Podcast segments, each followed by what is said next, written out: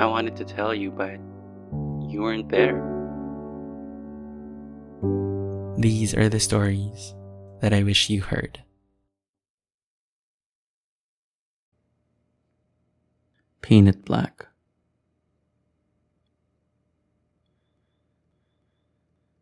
I woke up feeling a bit disoriented. I look around and through the darkness, I felt the wall for the light switch. Flick, it said, and I got a full view of where I was. The room was in terrible shape. The furniture needed rearranging, stuff needed to be picked up off the floor, and the walls needed a fresh coat of paint. What happened to this place? It used to be really nice. I'm going to work really hard to make this room nice again. I bought a couple cans of paint. I wanted everything to be bright, so I settled on a nice, warm shade of blue. I mopped the floor once and swept twice for good measure. I hauled everything outside so that I wouldn't get any paint on them. I kept the door open so that I could keep an eye on my stuff while I painted. The walls had become really ugly over the years. A few chips here and there, holes where pictures and paintings used to hang. I painted everything white. It was a fresh start. I stood in the middle of the room, paint fumes in the air, and just absorbed everything around me. It's been years since these walls felt this peaceful. I said a little prayer, hoping this feeling wouldn't go away. When the white base was dry, it was finally ready for the blue coat. I carefully took the roller and with patience and precision, I began my dance with strong, broad strokes. I made no effort to paint with efficiency. I painted the way I wanted to paint. When I got most of the wall, I took a smaller brush and filled in the white patches with blue. After about an hour or so, I was finished. I stood in the middle of my blue room and reveled in the fact that for the first time in a long time, this room felt like it was mine again. I moved the bed near the window. I dusted the books and put them back on the shelves. It was almost evening when I noticed that the front door was still open. As I was closing the door, I could make a nameless, faceless stranger from the horizon. Wait! He shouted. Don't close that. I'm very tired. Come back some other time, I said. Please, it won't take up a lot of your time. I traveled far and wide to see this room, and it would be pointless to give up now. It's really late and I'm very tired. Please come back some other time. By this time, the stranger was on the porch.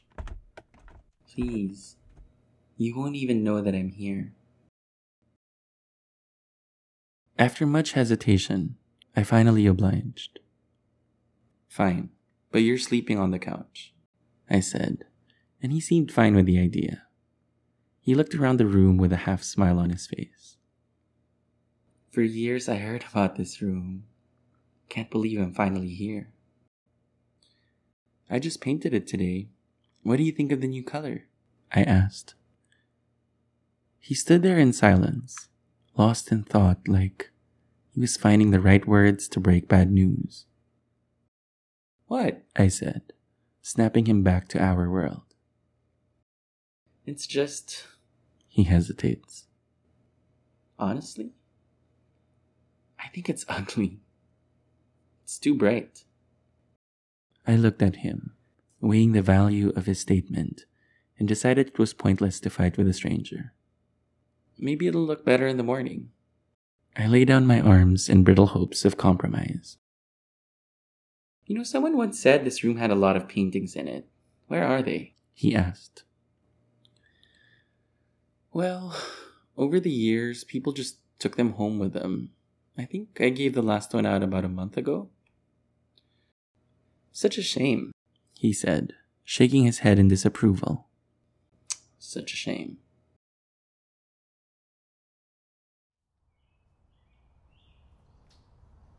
The next day, I woke up and saw that the stranger was still there. He was sitting, perched on top of the bookshelf like a glorious bird. He had a book in one hand and a cup of coffee in the other.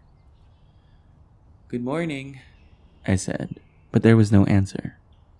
I made my way to the kitchen, but tripped on something that was in the way.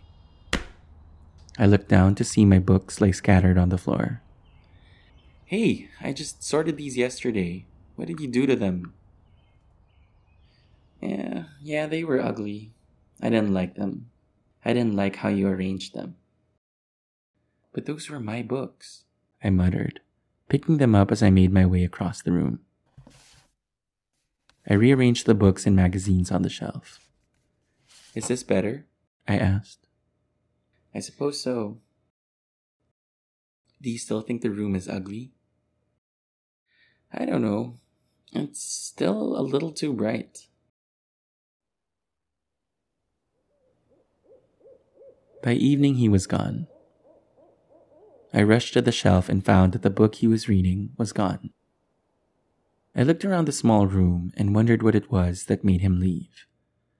Maybe it was how I arranged the books. Maybe it was the shape of the shelf.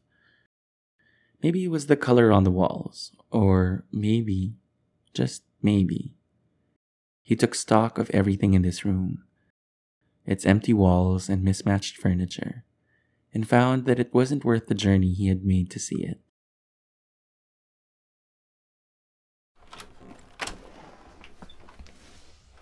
I took some leftover cans of paint from the garage and mixed them all together in a big container. I could see the moon's reflection bouncing off the dark liquid. Are you doing this for yourself? It asked. I ignored it and went to bed. Tomorrow, when the sun is up, I'll paint my room black.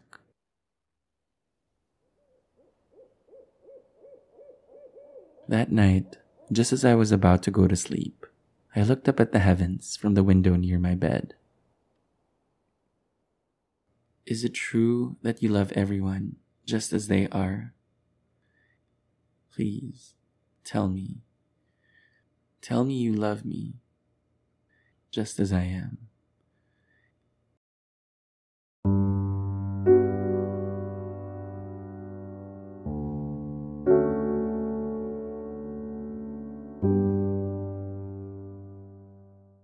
Thanks for listening. I hope you enjoyed this week's story.